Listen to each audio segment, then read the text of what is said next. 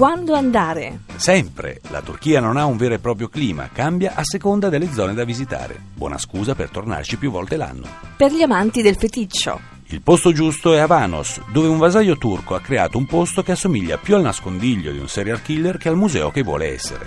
16.000 ciocche di capelli di altrettante donne che vengono da tutto il mondo. Un po' macabro, senza dubbio, ma da provare. Per ritrovare corpo e anima. Godetevi qualche ora nel paradiso bianco candido di Pamukkale, un insieme di sorgenti calde che si estende per 2700 metri a 160 metri d'altezza. Praticamente la migliore spa naturale dove siate mai stati. Perché si dice fumare come un turco?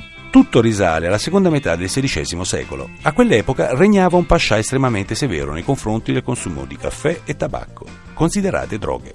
Una volta morto il pascià, i turchi si sfogarono bevendo ettolitri di caffè e fumando alla grande, alla faccia dell'oppressore. Babbo Natale è turco. Ebbene sì, tutto si ispira alla figura di San Nicolas, santo realmente esistito, turco al 100%.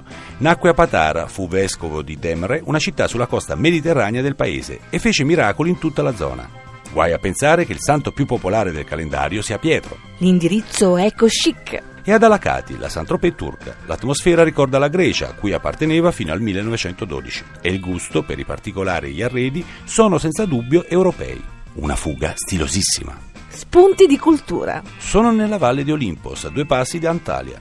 Qui potrete assistere allo spettacolo della Janarta, la pietra che brucia, una fiamma perenne che danza tra due rocce, generata da un giacimento di gas naturale. Si dice che un tempo fosse la tana della chimera. A raccontarlo farete un figurone.